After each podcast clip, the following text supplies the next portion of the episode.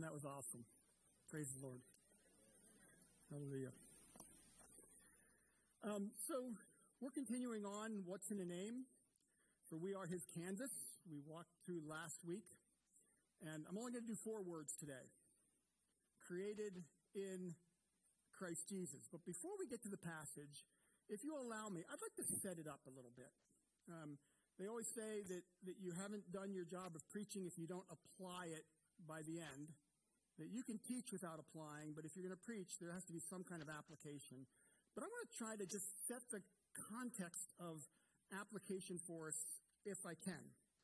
Um, well, if you've ever worked with uh, parents of adoptive children where the child has had significant trauma, you realize that the traumatic event or events in the life of a newborn, of a very young child, um, has far reaching impact past the event. That, that um, when we are born, while we're fully intact as a human, uh, even out of the womb, um, neurological connections get made. Uh, it's why, with like language, infants will make just about every sound that you hear throughout the globe, and those that are reinforced, they they make more, and those that aren't reinforced, they don't make. And it's why, you know, you if you go to Africa, you probably can't do African clicks. Uh, I don't hear the tones in some languages. As an infant, I would have, but and so, but that's true for more than just language. It's true for so much. And so, trauma wires our brain. There are neurological pathways that are created. Just as um, uh, loving parenting, uh, an infant desperately needs to be celebrated and delighted in. It's why God built them with eyes that are much bigger in relation to their head than anything else. I mean, a baby's eyes, you look at their eyes and you're just like, and you delight in them. And I don't understand how it is, but they perceive it. And they learn that they're valuable. And they don't do anything but cry and poop and eat. But they're valuable. And they and they get that because you, oh, you're so cute. Oh, look at you. Oh, let me have them know, you know. And and and their brain is wired that neurological synaptic connections happen. But the reality is that whether it is the good stuff or the bad stuff, our brain gets wired.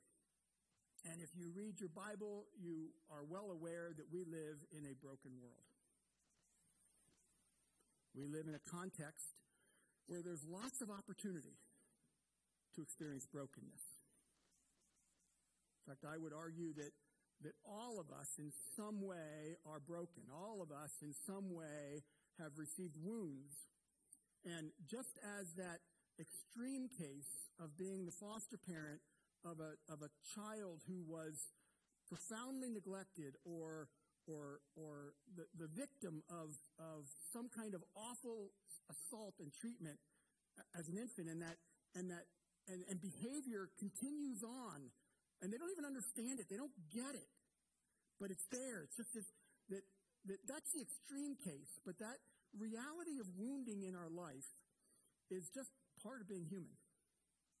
And my experience in ministry, while I teach theology and I believe in theology, I teach the Bible, I believe in the Bible, we talk about what, what God does and who God is, that many of us live our behavior more out of our place of wounding than we do out of the theology we proclaim. It's, by the way, it's why the Roman 7 man shows up. So I'd like to talk just to set up a little bit about. Um, so I, I spent um, a decade and a half working with pastors in traumatology because pastors are uh, some highly traumatized people. Uh, they one of the hats that a pastor wears, an appropriate hat. Um, you know, pastors wear lots of hats. And today I was baptizer. Uh, right now I'm I'm preacher. Uh, a few days ago I was counselor. Um, one of the hats you wear is toxic sponge. And it's an appropriate hat. People come, they have toxicity, they have pain, they have hurt, and, and as a, a, a spiritual caregiver, and it's not just pastors, small group leaders do this, um, parents do this, um, but, but pastors get a lot of it. Counselors do this, and, and that's appropriate and right, but the reality is that if you don't have a place to squeeze that toxic sponge out and clean it, over time it degrades the sponge. And so I had the privilege for years, over a decade, of working with pastors who never had a chance to squeeze out that sponge, and out comes all kinds of toxic stuff because they didn't deal with it. And in it, we talk about different kinds of wounds. There's wounds of aggression. That's where you get what you didn't need, get what you didn't deserve. And in particular, when that wound of aggression comes from an authority figure a parent, an uncle, a clergy, a doctor, a coach. And we see it in the news all the time. That it has profound ramifications in the life of the person. Uh, have you ever been talking with someone and, and you misstate something, you forget something, you do something, and it, it's a level three event, and you get a level nine response? You ever been there? I mean, do you hear what I'm saying? You, you get the concept? That's often growing out of some kind of wound. That, that this level three event has touched something inside of me that's been wired in unhealthy ways, in broken ways. And so I react out of this, this, you know, level nine when it's just a level three. I was uh, working with, we had a couple come to our church and the, the gentleman was an amazing uh, guitar player. Amazing. And he had abilities to lead a congregation in worship that were, I mean, he, he just, he, he was anointed, he got the gift, uh, he was good at it. Uh, his guitar, I mean, he would be playing a song and leading worship, and he would end the song, and the keyboardist would just like be doing a little noodling to do the transition, and while he's talking about the next song, helping us enter into worship, he would retune his guitar by ear without even one of those little clicky things down at his feet and get it in a, a different key so he could play a different song. I mean, he was that good. And he was in my office, and, and he'd only been there for about three or four weeks, and he wanted to lead our worship, and I, that's not the way we do it. That uh, competency is an important part of leadership, but there's character, uh, there's demonstration of character over time, um, and I don't know exactly what I said, but, but it was a level three event with a level nine response. And he and his wife was there. She was calm, but he was reading me the riot act and just, just really laying into me. And at some point, my training kicked in. I'm like, oh, this is classic transference. Some pastor did him the dirty in the back. Some pastor did something to him last year, a decade ago, three decades ago, I don't know. Maybe a series of pastors. But, but he transferred that onto me. And out of it, I see some people shaking their head. You've experienced this, this, this typical transference. Um, can Jesus address that?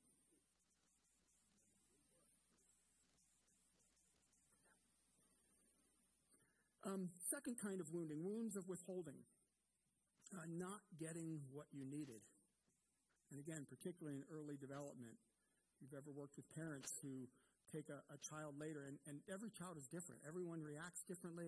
Same stimuli, different response. It's kind of like blood pressure medication. You know, it works in this person, doesn't work in this person. You don't know why, because people are just different. People respond differently. But but if you've ever worked with a, a, a, an adopted child who has attachment disorder, you can do everything right as a parent. You can be over the top, everything right, and you still, this, this wound of withholding that happened when they were young can have impacts. Their brain gets wired. Um, by the way, uh, you know, I said with a child that, that their eyes are big and you really need to delight over them. It's one of their developmental needs to know that they're loved and safe and secure and, and cared for and, and, and, and just, you know, the, the party began because they're in the room.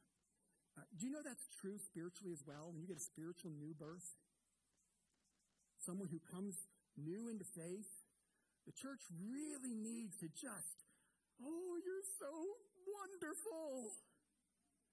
I mean, they need celebrated and delighted over. And, and that's why some of us who, who met the Lord in a legalistic context, where you're, you're brand new to the faith and, and these legalistic structures require that you live like an adult when you're still spiritually pooping in your pants.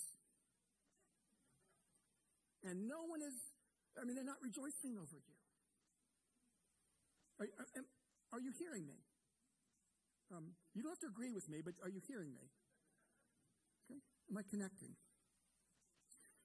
Um, these kinds of, and there's also there's there's lots of other wounds. There's um, tr- uh, event trauma. You know, you get into a car accident, and I, I actually got into a car accident. It was my fault. In Chicago, I didn't see him. I pulled out, and and it was not severely traumatizing, but it was traumatizing enough that three weeks later, I'm in my my uh, uh, living room, uh, Chicago, you're close to the road, and I hear this, and my whole body tensed up. Which, I mean, the car's not going to come through the window and hit me on the couch. Logically safe, but event trauma, you get it. Um, this kind of trauma can be both individual and it can be collective. Uh, I worked with uh, an African American bishop uh, out of Columbus. Uh, Dr. Burns, amazing, amazing man of God. And he was in one of my cohorts as we were working with pastors about their own trauma. And one of the exercises we would do is what you find in the Psalms. They would write a lament. The Psalms are full of laments. And he wrote a lament. And his, his lament was about way back when, when he was marching with Dr. King. It was a peaceful march and the National Guard were called out and they got water cannons and dogs and released them on him. Can you imagine the, tra- the trauma of an authority figure uh, for a collective people? And those, those kinds of things can not just be in an individual, but they can be actually in a community. And we're going to see this. I'm, I'm going to take you to the passage and you'll see what I'm talking about. So here again, the, the wounds of withholding. Does Jesus have something to bring to the table on that?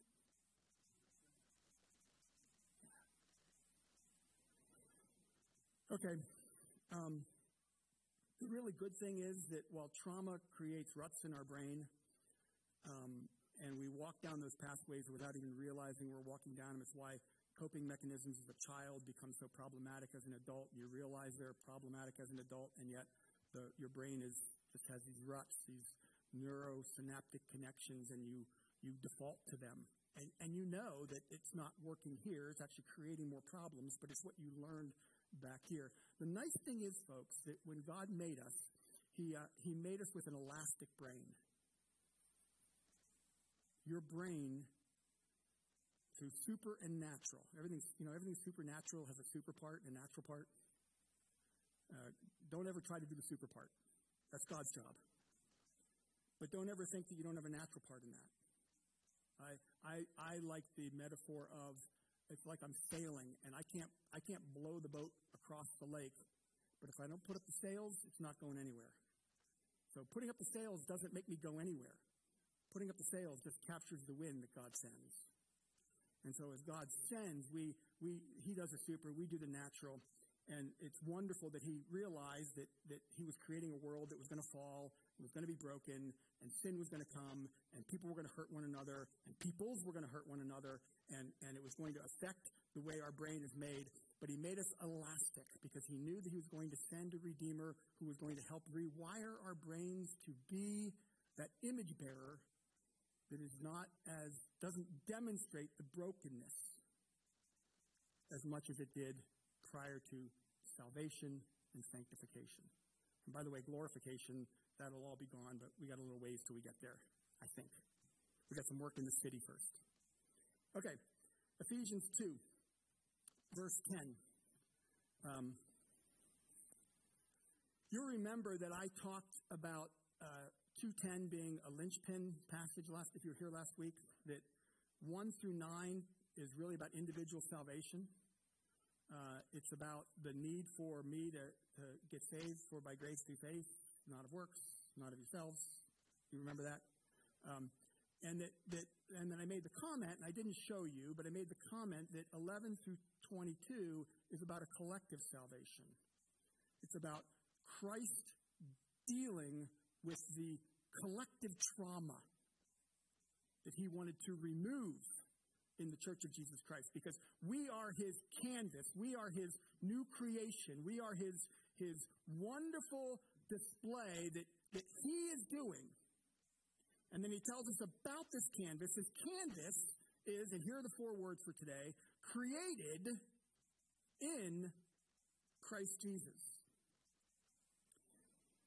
Let me start with the collective piece if I can. So, collectively, and I'll walk through this fairly quickly.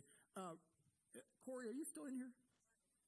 Uh, your sermon two weeks ago, you, uh, you, you used two D's, and you said that Ryan taught you that you always had to use these two D's.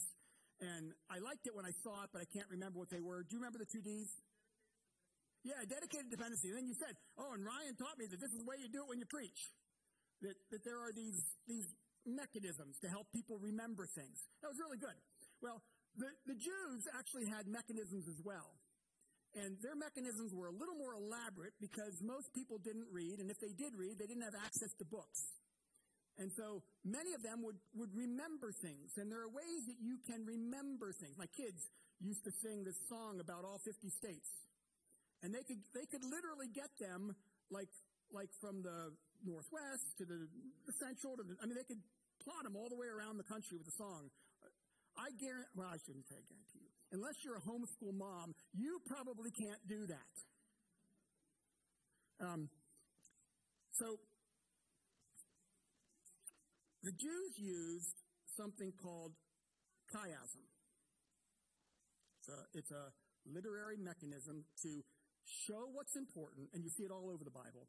And I'm going to show you one in Ephesians chapter 2, and it's going to tie into this collective nature of, of being created in Christ Jesus. Because not only are you individually created in Christ Jesus, you, the church, is created in Christ Jesus. And these words in Christ Jesus are really profound. So, let me take you through it if I can. Um, so if you look at verse 11 through 22, you find this structure where what's brought in in the very beginning is closed out at the end. We call it A and A prime. And then he brings in B, something important, and you'll see it again down below. And then C, and then C prime, and then D, and then D prime, and then E, and then E prime. And eventually you get to the center, and the center is actually what he's trying to emphasize in the passage. So the structure that they would be aware of was something that they would, they would see it, they would hear it, they would know it, they'd remember it. And so I, I want to unpack this one for you if I can, but I, I want to do it in a way that helps us understand um, this, this collective nature of our own brokenness that, that Paul was dealing with back then. He said, You Gentiles were separated from Christ. At the end, he's going to talk about you're joined together. You do realize the profound racism that was inherent as you read the New Testament between the Gentiles and the Jews, I hope.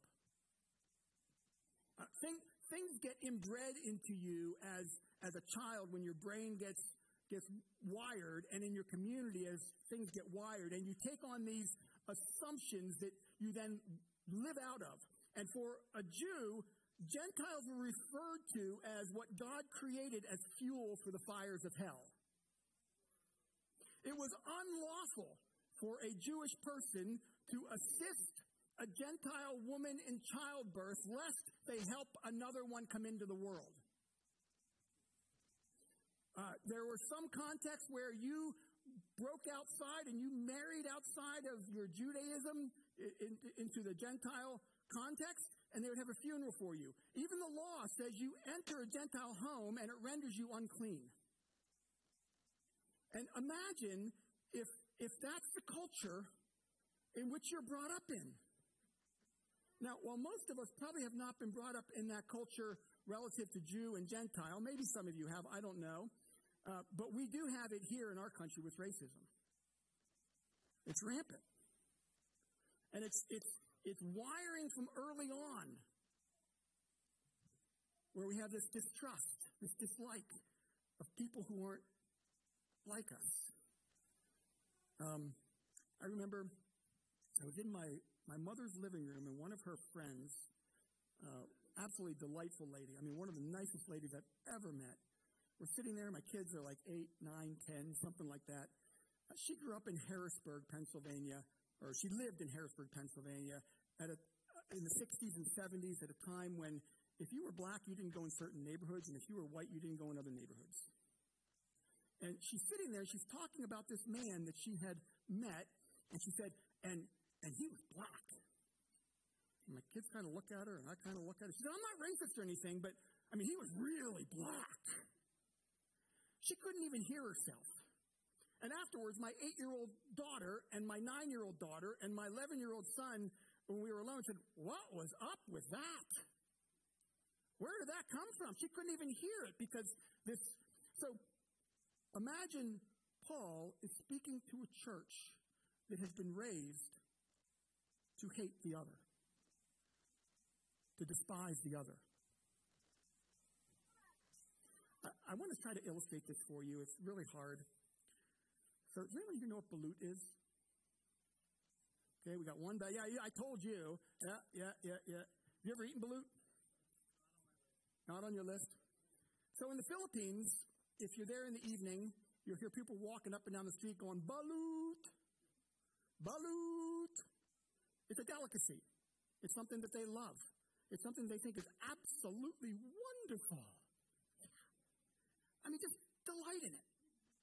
It's, um, it's a duck egg that's been gestated 16 days and soft boiled. Yeah, I'll, I'll quickly switch that one.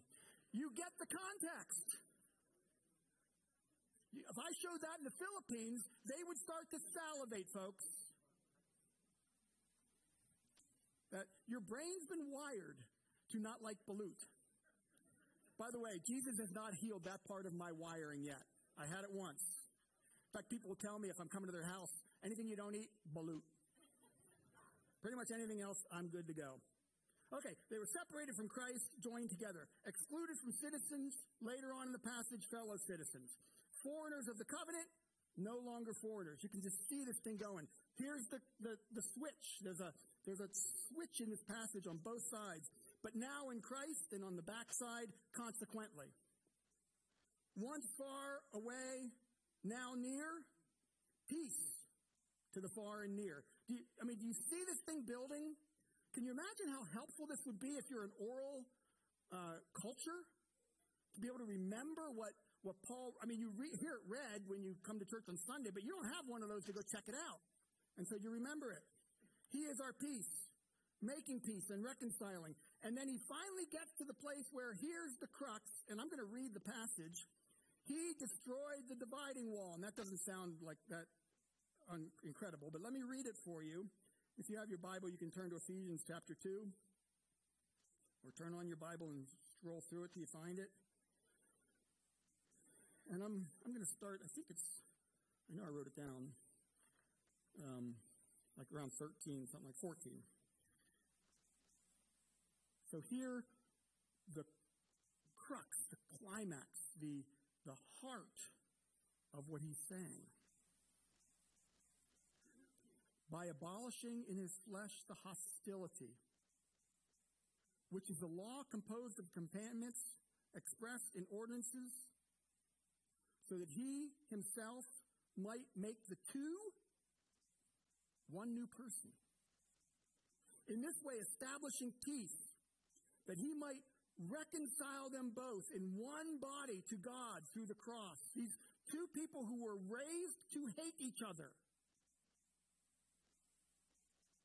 That he might reconcile them both in one body to God through the cross by it having put to death the hostility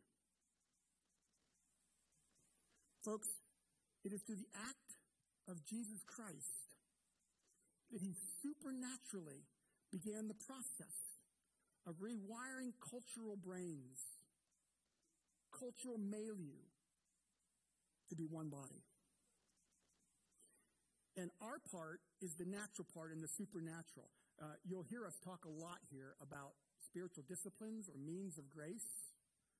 Uh, God desires to impart grace through the things that we do. And so as we begin to live into this collective reality, we always remember it's what God has done himself. Um, Jewish religion was a religion of walls.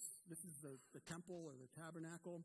And you know that there are all these walls. If you're the high priest could go into the Holy of Holies once a year. Uh, the special priest could go into the little square box next to him, the holy place. Only the Levites could go in the bigger box that surrounds them. Uh, only the, the men could go in that next box, and then the women, and then the Gentiles had to be outside. But in the gospel, when Jesus was crucified, it says that the veil between the Holy of Holies and the holy place was torn from top to bottom. God did it. Tells us that, that there is a priesthood of all believers. That it's no longer just the Levites, but, but all believers can enter into this holy place. But then he says in, in Galatians that neither, there's neither male nor female in Christ Jesus. It's eliminating that wall that was physical in the temple that they could see of division. And not only that, but there's no Jew or Gentile. That all these walls are removed because in Christ there is now a new creation. Created in Christ Jesus. Christ Jesus has begun the process of rewiring his people to no longer live the way they used to live, or they were traumatized to live, or they experienced in the past. It's a new person. Okay. I'd like to run through the individual really quick, and I'm long. Forgive me. It's Corey's fault. He talked too long. Actually, you were right on the money. I, t- I timed you. You were you were you asked permission and you took it, and yep. So next time you can do it again. Okay, so there's a sense in which which we want to be whole, and we recognize that that we're broken. Uh, Augustine called it the God-shaped vacuum. That we, we recognize that we're not all that God wants us to be. We want to be all that God wants us to be, and yet you, you feel it. And so most people try to stick things in there. Uh, some people will use illicit relationships. They really want to be loved, they want to be known, and so illicit relationships. It might be an adulterous affair, it might be a, a pre affair. I mean, uh, uh, but it could be other things. Um, we might we might stick job in there and significance in my job. Um, uh, you ever meet a workaholic? Do we have any of those here? Yeah, that, that work can actually become your God. You know, in the church, one of our two of our favorite sins in the church, and we will actually give pastors raises for these sins: performance addiction and people pleasing. We try to. You can even stick try to stick religion in that place. And yet we recognize that it never quite fills it up. It never quite satisfies. And so our, our, our hope, whoops, ah, how do you back this up? Oh well. Our hope is that somehow God makes us whole again. And folks, God's plan is not to make you whole again. Oh, he backed it up for me. Wow, well done, thou good and faithful servant. Because we still see this, we, we ah, because you are not, you're not created, you're not, for we are his canvas created to be whole again. But for we are his canvas created in Christ Jesus. Paul says that when I am weak, I am strong. That this in Christ Jesus is, is the definition of, of all that we are in the kingdom of God. We are forgiven in Him. We are holy in Him. We are justified in Him. And the truth here, folks, is not that God removes that place of brokenness, but that very place of brokenness becomes a docking station for the Lord Jesus Christ Himself. That Jesus steps into that place of pain and He connects with us. Those woundings of aggression that maybe we've experienced, those woundings of neglect, that Jesus says, Will you open up that place of pain and that place of hurt for me because we are his canvas created in Christ Jesus? God wants access. You know, um, I'll try to just give one more illustration. And I know last time Ryan told me I said one more illustration and I gave two. So I won't do that. In some ways, it's kind of like, like walking the tightrope with this big bar. And on the one side, you're loved as you are. But on the other side, God loves you so much, He wants you to be so much more. On the one side, you, you just belong, uh, like the little infant. But anyone who's ever raised an infant knows you don't want, if, if at year five they're still pooping in their pants, if at year 12 they're still pooping their pants, there's probably a problem. We need to do something. That God calls us on. Higher calling. I love Paul in Philippians 3 9 and then 3 12 and 3 9. It's the righteousness of God through faith. That's what he does. But in 312, we press on to apprehend, to grab a hold of what God has apprehended us for. Grab the hold of us for. It's a challenge of parenting, isn't it? My saddest moment in parenting, well, not my saddest, one of my saddest moments, was when my daughter came home with a report card. She had like four A's and two B's. And I said, Oh, this is so good, Catherine. Well done. You know, nice job. Um, boy, look at this. That's great. Um, tell me about these B's.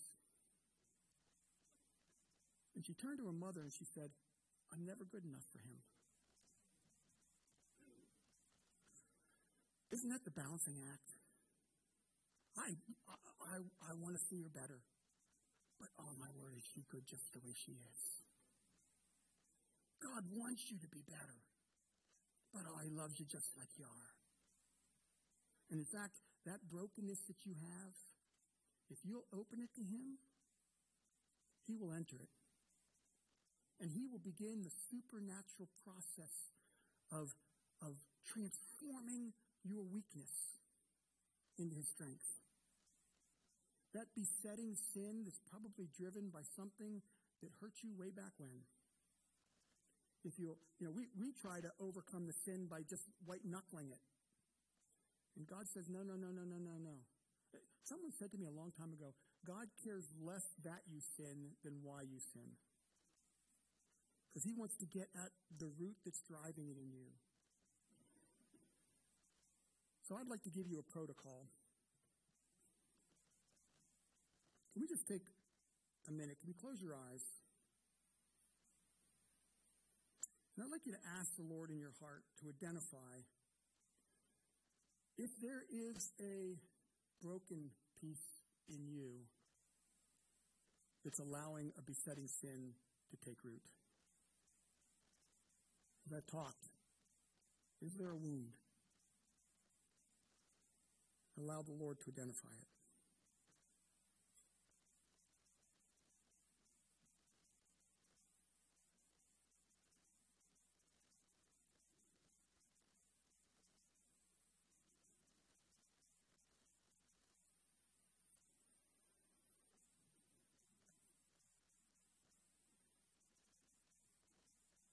Some of you had it right away. Some of you are still wondering.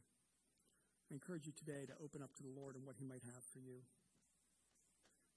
Step one is allowing the Lord to identify. Step two is welcome Jesus into that place of wounding. Invite Him. The Holy Spirit is a gentleman. He doesn't come unbid. Invite Him. This is the closet that you've been hiding. Open it up and welcome them into it because you're created in Christ Jesus. We're a canvas created in Christ Jesus. And if you can boil that down to one word or one phrase, what is that place where you want the Lord to deeply touch you?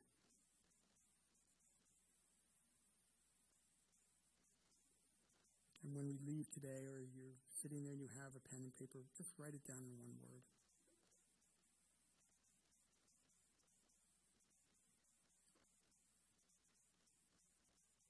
And then step three, tell the Lord that you choose to look and listen this week to what He might be saying or doing relative to that one word, that one thought, that one phrase.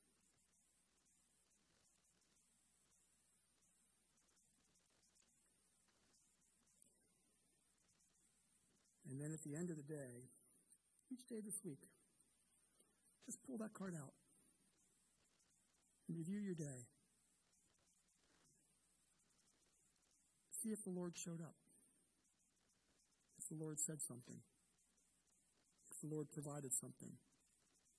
If the Lord touched something. Because we are created in Christ Jesus. We're created in Christ Jesus. Lead us in worship.